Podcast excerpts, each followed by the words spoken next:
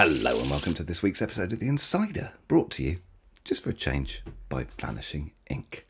My guest today, according to some research, but I didn't know the first fact, you can may confirm momentarily, is a computer programmer, according to Geniepedia, writer and scriptwriter. He's an amateur magician who just happened to write one of the most important books in magic ever written with the help of 26 friends. Ladies and gentlemen, it's Pete McCabe. Pete, how are you this afternoon? I am good. It is not quite. Oh, it is out this afternoon now uh, here in uh, Southern California, where I live in Simi Valley. Beautiful day, getting a little hot, and uh, I'm uh, as I'm, my teacher job. I'm off for the summer, so I, you know, I don't have to work today, so I'm available today. But uh, summer's always teachers are always doing pretty well in summer.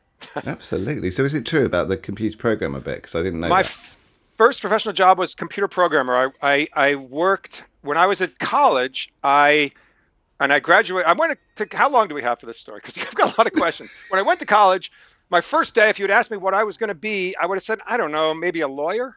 And then four years later, when I graduated, if you asked me what I wanted to be, I would have said, the only thing I know for sure is that I don't want to be a lawyer. So that was all I got out of four years. Well, not all I got, but that was what I, that was far I got in, in that thing. So, but I, I went back at, you know, the end of my college career. So what classes did I really enjoy doing? Which classes did I do the best in? And computer programming, I took an intro to programming class. I got 100 on every homework. I got 100 on the midterm. I took an hour and a half midterm in 15 minutes. Three and a half hour final. I did it in a half an hour. I got 100. And I never went to class either because I would just go and sit on the computer and look at what the mm-hmm. lesson was and just work on it. And I spent hours and hours. I would learn, do all the homework for the class and then I would spend another hour or two just playing around and having fun with it. And at some point I looked back and said, well, gosh, that's A, it's a good job and B, I seem to have some talent at it and I seem to enjoy it. So that was what I pursued. So I said, let me see if I could get a job as a computer programmer. Actually, at one point, I saw the movie Tron. Mm-hmm. And Tron was the first real shot of computer graphics in the movies. Yeah. If you weren't alive back then, it's hard to imagine what that really was. No, but I, I thought computer graphics because I had a strong desire to be graphic. I always took photographs. I can't really draw, but I always loved visual arts. So I thought computer graphics seems like a good combination of my interests. So I was able to get a job as a programmer trainee at ABC Television. And um, because their ratings system was written in APL. Now, I don't know if you know anything about programming languages, but if you have, you've, but yeah. so you've probably never heard of APL. You have to know a lot to have even heard of APL. It was a really weird language. It uses an odd keyboard. There are Greek letters that are a whole operators. So if you put an iota character and then five, that generates a vector of one, two, three, four, five. Okay. And so a program is like a sort algorithm is six characters, six characters long. It's incredibly dense, and you can write programs super fast that do amazing stuff, very hard to debug, and it doesn't run super fast because it's an interpreted language. Anyway, that some of that part you can just edit that out. But ABC, I had programmed in APL. The class at, at Yale was taught in APL, so I knew APL. So they're like, "Oh, could you handle our rating system?" And I was like, "Yeah, probably." So I got hired, and I in the mornings I would uh, train in COBOL, which mm-hmm. you might have heard of, and then in the afternoons I would work in APL, and so that was my start. So then I was a programmer for seven years. I at when Andy Godwin, when you read this, I'm still coming back to you with this website. I have a trick that I wrote a program to run it on my computer, and I want to have Andy program it into a, a website so that anybody can use it. But yeah, that's. Uh, that was my first job as a programmer. And then I became a writer. I worked in advertising for eight or 10 years. Then I worked in television. And then I got, our show got canceled. And then I got on another show and I got fired from that. And then I couldn't get on another show. And at some point, we had a child now. So I got a teaching credential and became a teacher. There you go. What happened is I was uh, tutoring a lot of kids. This is part, uh, five more seconds. I was tutoring a lot of kids. My wife is a teacher, and she would have kids that need help, so I would tutor them. And I found that was much more rewarding than at the time my writing job was advertising, trying to sell diet products. And I just found that teaching kids was just much more rewarding. So that's what I did. And I, I have to admit, that's my one piece of life advice in general. Look at what you do, what you actually spend time doing. That's probably what you enjoy doing. Figure out how you can do that as much as you can. That's that's one of my goals. Yeah. So, all right. So anyway, that's how I all my careers before becoming and then a teacher, and uh, yeah. There you go. So, what's your magic origin story? You've got 24 seconds. I was at a Larry Nussbaum's house at his birthday party. He was eight or nine. Uh, magician came out with a glass full of sugar, which he could sprinkle out into the audience, put it down on the table. Took this purple, I'm pretty sure it was purple, metal tube, placed it over it, snapped his fingers, lifted up. It was full of M&Ms. The greatest, still the greatest magic trick I've ever seen. I have never forgotten that. It's the first trick I ever really saw live in person. I think. That is a And good that- origin story. That was it. And then I would do the coin roll in uh, high school in class. And drop it frequently and get into trouble. Oh yeah. Oh yeah. I've You had some are- very accommodating teachers, I must admit, now that I look back on it. I've never had a kid in my class who practiced his coin roll. That would have been a fun thing. you Actually, would I'll tell probably you this. encouraged it. I would have totally. I would have said, no, no, no you're doing it wrong. Here, try this one. the uh, the I actually do that because occasionally I'll see a kid doing the uh, you know the rubber uh, Mhm. pen trick, and a lot of them don't do it correctly. So let's take a moment for this podcast. Let's teach the proper Let's technique. If that if Let's do it. This is great for the audio listeners. what they do is wrong is oh, the audio only version. I'll try to. Peter's holding a pen. I will explain. So I'm holding the pen, and it's important where you hold it. You want to hold it maybe between a third and a quarter of the way from the end. And now you can move the pen up and down by moving your fingers sideways. And that will rock the pen back and forth. But that's not what you want to do. That will not create the illusion. What you want to do is relax your fingers and then move your hand up and down so the pen is swinging freely somewhat of its own volition and you're just limiting it. That looks much better. I think you can some of you on the screen can, can, see that yeah, this. yeah. This looks like you're just wiggling a pen back and forth. This looks like the pen is rubbery and it's bending. So anyway, that's that's what I would see a kid doing the pen. I'd like, no, no, no, you're doing it wrong. And then I would teach the whole class how to do the rubber pencil trick. So And there is nothing wrong with that. Pete McCabe, you are best known in our industry for scripting indeed. Magic 1 Yep. and 2. How did these books come about? Sorry, I finished the question just as you were taking No, a sip it's of great. coffee. I timed it horribly. How That's did these books come about? I was. It's fascinating. There was an email forum is the closest thing I can call it called the EG, and it was started by a guy who worked for GE in upstate New York. And magicians would join. They would send their messages to the him. He would collect them all into a digest, and every day you got today's EG. So it was And almost was like this? a. This was. It started in the 90s. I have the entire. I just got a week ago the entire archive of everything, 4,000 issues. And I was on for a lot, and I wrote a lot. And a lot of what I wrote was, you know, it's me learning to be a writer and working out all these thoughts and interacting with all these great names. Tommy Wonder's on it, and Max Maven was on it. So I just got it. I've been going back through everything I had, and you can, I can see in my posts. I wrote a thing for Genii Magazine, script writing for magicians, and it was literally just how to format your scripts. Okay. What is a script? So what interior. do you how do you write an action line? Right. Your inside you write what is the di- how do you indent this? How do you write your action lines? What do you put? And then why you might want to do that? You know you want to think of everything from the audience's perspective. This the script is doesn't have any moves in it unless the audience is going to see them they only, you only write down what the audience sees. And so i wrote this a couple of things and put it up in Genii. And I had a lot of positive feedback. And one thing i noticed was that magicians i'm not a real magician. I never have been. Um, so because of these books, I get to hang out with a lot of real top magicians who seem to accept me.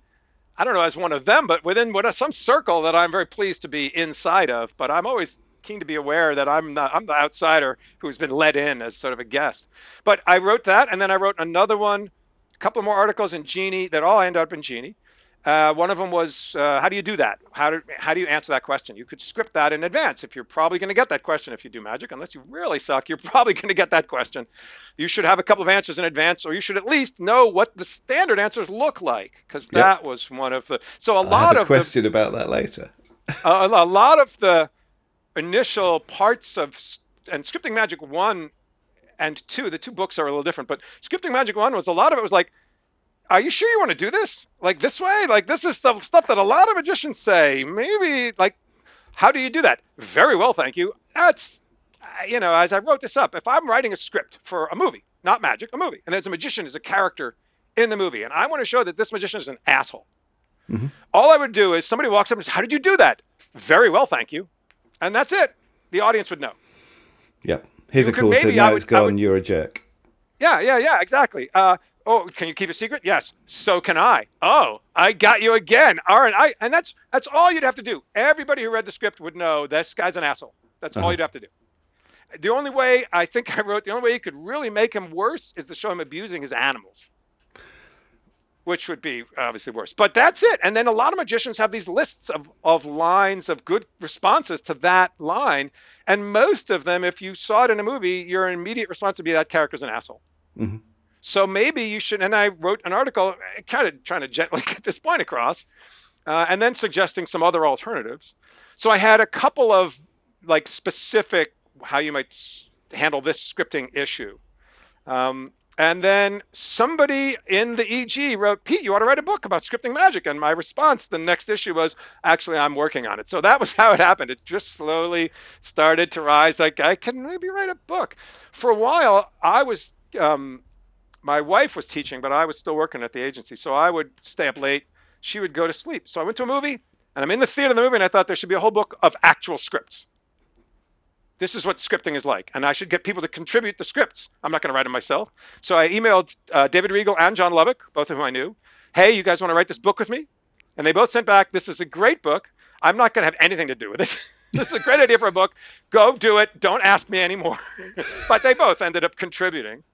Uh, and then I just started asking people, would they contribute scripts? Um, and Eugene Burger first, well, John and David both agreed they would submit scripts.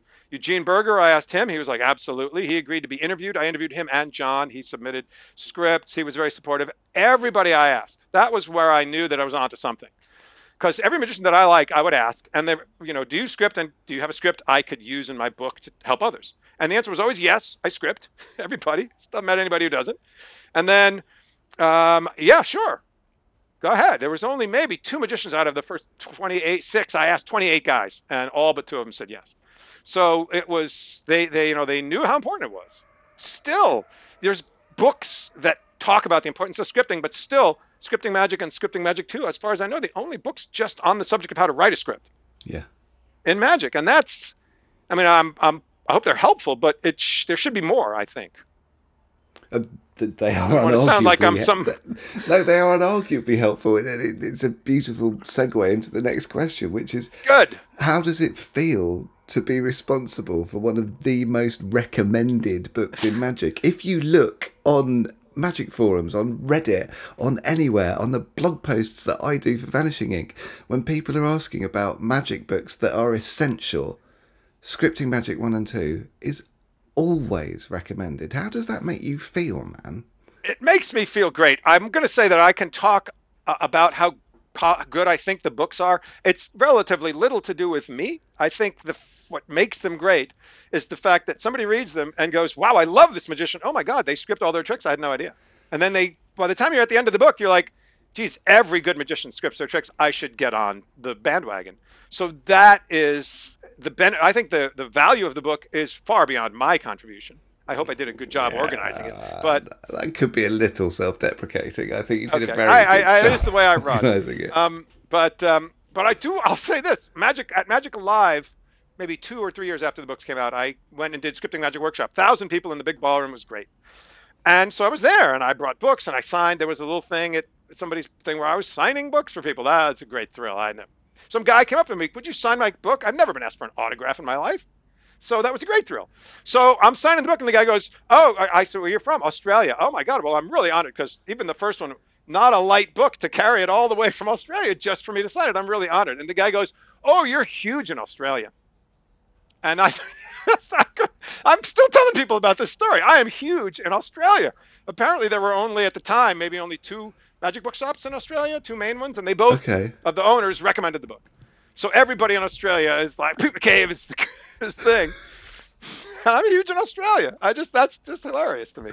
It is hilarious. That's wonderful. But I will also tell you this: when I was recording the master class, you've heard, I'm sure you're familiar with the idea of imposter syndrome. Yeah. I often have that in magic because I'm not a professional magician. I never have been. I I am a professional writer and organizer, and I analyze subjects and I try to, you know, seek out the truth that's underneath a complicated subject and put it in a form you can read and understand and, and, and experience it. But I'm not a magician. And here I am writing all these books about how to tell magicians who are magicians what to do. And I'm not a magician. So my I occasionally do feel a burst of imposter syndrome. And when I recorded the uh, master class a couple of weeks ago, that pegged the needle. I was just like, seriously, I'm like, oh, is anybody think I'm worth this? I don't know. But I do. I, I know Lisa Cousins, who used to work in the Castle Library, is like Yeah, the librarian. Lisa. Yeah, you know, that's right. She was probably there at the at the uh, book signing. She wrote an article for. I don't know if it was for the Magic Castle newsletter, and the headline was. She came to show me the headline, and uh, she was working on the headline, and the, the first draft was how Pete McCabe saved Magic. I was like, you cannot put that as your headline. But and she was uh, joking, but I put it there. But she was trying to write. She wanted to give me a lot of credit for, you know, there's a lot more attention paid to scripting now Yeah. than there was when I wrote Scripting Magic One. How much of that credit I, again, it's the 26 guys who contributed to the book, who all they are the ones who Yeah, spread the word. Yeah, yeah, but But it's it's. uh But anyway, all right. Was that enough answer for that question? yeah, it's perfect. What do you think the biggest misconception people have about the word script is when it comes to magic? the biggest misconception they have is that they need to recite the script word for word if they have one. And that is one of the things that just didn't really coalesce in my head until the last, until Scripting Magic 2. But I write all my scripts out and I don't ever try to recite them word for word at all. I mean, I write them out, and by the process of writing them out and working on them and editing them and whatever, they do drive in your head. I'm sure I say a fair number of the lines word for word but I, I'm not what I'm trying to do. What I'm trying to do is make sure I have considered every moment in the script from the audience's perspective. Does it help get them to whatever mindset I want them to have for a laugh or a moment of, you know, uh, wonder or something serious or something meaningful, whatever it's I'm going to try to get them to. Is this line helping? Is it distracting? Is it in the way? Is everything I do? That's then I get up and I just do this trick. I don't worry about am I going to say the lines? The lines that are important will come to me, and I'm going to deliver it. My performance is much more important than any recitation of the lines. Mm-hmm. So I'm going to try to deliver it in a way that is energetic and fun and do what I the best I can. I'm not going to try to re- recite the lines word for word. I don't have a lot of practice at that anyway. Um, but I will say, Brad Henderson performed at the castle, do a great set. He's going along. It was very conversational, everybody thought. And something fell, or somebody dropped a drink, or something. He had to stop. So he had to go back like a sentence and a half. And he went back a sentence and a half, and it was the exact same words, and it was the exact same delivery, and it was fantastic. And just for a moment, you could see, oh, he's doing this as a recitation, just like, you know, an actor doing Hamlet but it was and then for one second you could see it and immediately it faded and he's just so good at it that he could do that and actors can do that i don't really have that i don't practice that at all so so i think that's pow- the biggest it's the power of. Brad's beard. That's what. oh well yes he i can't remember if this was where his beard what his beard state was during this performance i've seen him several times but that's the biggest misconception i th- have i think people have is that they don't want to write a script because they don't think they're a good actor through. hmm and they can't recite it. And I don't recite my scripts, but I also think most magicians are much better actors than they give themselves credit for. They just don't practice correctly. If you Yeah. can do the French drop, it's all acting. This is the actual technical skill required. Hold it. You see that? No. That. That was it. Yeah. That's the skill of the French drop. If you, if you can't act like you're holding a coin in your hand, it's nothing. Yeah. It's all acting. So if you've ever done the French drop, you've been acting. If you've ever done any sleight, you're acting like you're not doing a sleight. Roberto Giobbi can shuffle the cards, false shuffles, all sorts of moves, carrying on a conversation like he's just not even paying any attention. He's a really good actor. He doesn't have the range to play somebody who's very foreign to him and disappear into that part and oh my god, I didn't even recognize you. That's only one part of acting. And in Yeah. fact, honestly, that's probably a relatively small part of acting for most of the stars you see. They don't disappear completely into their parts. The, when the ones do that, it's amazing because it's so rare. Most of the time, you see Paul Rudd, Blake Vogt. He was working with Paul Rudd on one of the Amazon. He said Paul Rudd is the only actor in the world who only ever plays Paul Rudd. He is Paul Rudd. He just is that nice. He's that nice He guy. He's really playing well. that nice guy. He's so good at it. But he's the only actor he's ever seen. He says is just not acting at all. He's just that. What- So that's what I think about uh, scripting. Don't you write a script? This is the other thing. This is I was I'm working with the juniors program at the Magic Castle tomorrow. I'm going to go down and we have our monthly meetings. So one of the persons came up and was doing a trick, the back-to-back um, Mhm. uh, book test. Yeah. which is a good setup. And so when you have an idea for presentation, the back-to-back book test or the invisible deck, what does it give you? What does it give you? How many moments can you create in the script? Can you have a line that will refer back to it and make the audience go, oh? Can it help to clarify the effect? Great. Can it give a laugh? Almost always great. For me, that's almost always great. Will it change people's perspective or prepare them for something or make them look at something in a different way? How many of those do you get from that presentational idea? That, I believe, is how you evaluate a presentational idea. Is this a good idea or not? I don't know. What do we get from it? Make a Yeah. list. Okay, now we can evaluate it. Yeah. yeah And so yeah. that's the process of going through the script. For me, what can I put here? Can I do? Is there anything I can do with this moment? Okay. And okay. maybe there isn't. And then you go through. And again, I'm not reciting it all. I want to have as many of those things as possible in the trick. You, you you talk in scripting magic too about the pre-scripting process, which is Yes. essentially what you've touched on then, and it starts with an idea you wish to communicate. So yes, yes. for people that are struggling, Uh-huh. how, how do you come up with that initial idea? Well, first of all, let me say that it doesn't always have to be an idea because that does seem very highfalutin and scaring to people. It can be an emotional response. Okay.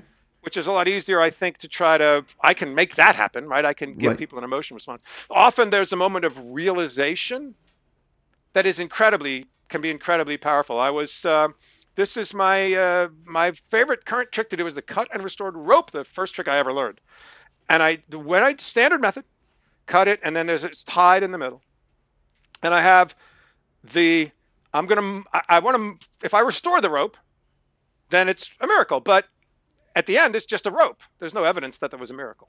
I want to leave you with permanent evidence of the miracle. So I'm going to move this cut from the middle down to near one of the ends. And then uh, if I can do that and leave you with two different length pieces of rope, well, that's permanent evidence of the miracle. This is a El Duco idea that I got out of an old linking ring from 1973.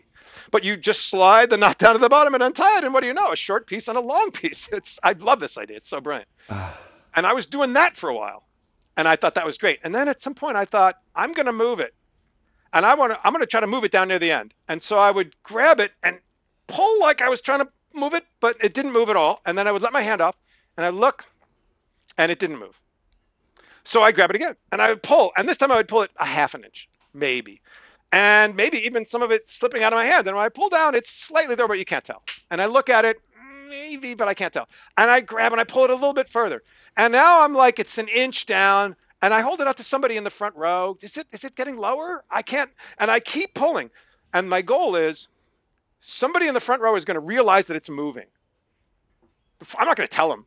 At some point, they're going to look and go, "Wait, is that moving?" This is the this is the, the the the path I want them to go on. I want them at some point. I want them to first go, "No, it can't move. That's ridiculous. He's just pulling yeah, it down yeah. out of his hand." Wait. Then I, I'll, I'll I'll nullify that and whatever. And then I want them to go, "Wait, is that happening?" And then I want them to go, "Oh my God!" And at that moment is when I'm going to try to grab it and then just slide it all the way down to the end. And if I can get the timing right on that, people almost ah, you can almost hear them. But I, the goal is it's going to happen from the front of the audience back. yeah, yeah, yeah. I want the wave of realization to sweep over the cuts because they'll free, hear somebody next to them see it, Mhm. and then that's part of them seeing it. And Yeah. that's the whole. Now, the, if I can take the audience on that trip, then when it's off and I untie it and permanent evidence of the miracle and cheering, it's great. And it's the same exact trick. And it, you have to go so slowly. This is another fantastic lesson that you just can't you can't go too slowly. I mean, I would take I've taken two full minutes to move it all the way down. And I mean, and again, part of it's because I'm not in a professional environment, right? In Sure. the classroom, I can take as long as I want. But no, but you could hear a pin drop in a, a bunch of, you know, 47th graders are all listening quietly. There must be something to it. So, um, so that is, there's, that's scripting. You don't have to recite anything. yeah. You don't have to even say anything, but you have scripted out in advance how you're going to take the audience on that trip. Yeah. That I think is um, is great. Now, if you want to have an idea in your script, then there's a couple of ways. First of all, start with simple ideas. Don't be afraid to take a simple idea. Um, but mostly, think of one one way to sort of reverse engineer it is to take a look at the tricks that you really like doing, and then see does there any if you were going to make a you know fairly obvious metaphor out of this trick what would it be? And you don't always want to pick the obvious ones because they're obvious. But if you look at those you can maybe start get a sense of what is important to you. What do you think is important? I think family is the most important thing. So i'm going to if i'm looking for an idea family is first thing i'm going to think of what's important to me. And then another thing i always look at is what common uh, what's the word like expressions that I disagree with. Okay. Chris Rock had this bit about uh, everybody says life is short. He says that's not true. Life is long, especially if you make a big mistake. And I think that is absolutely true. In fact, I have a chick that is basically that um, as its underlying idea that life is not short, life is long, and you need to live it accordingly. Right? If you think life is super short, you might take all sorts of crazy risks that if you are planning for the long term, you wouldn't take.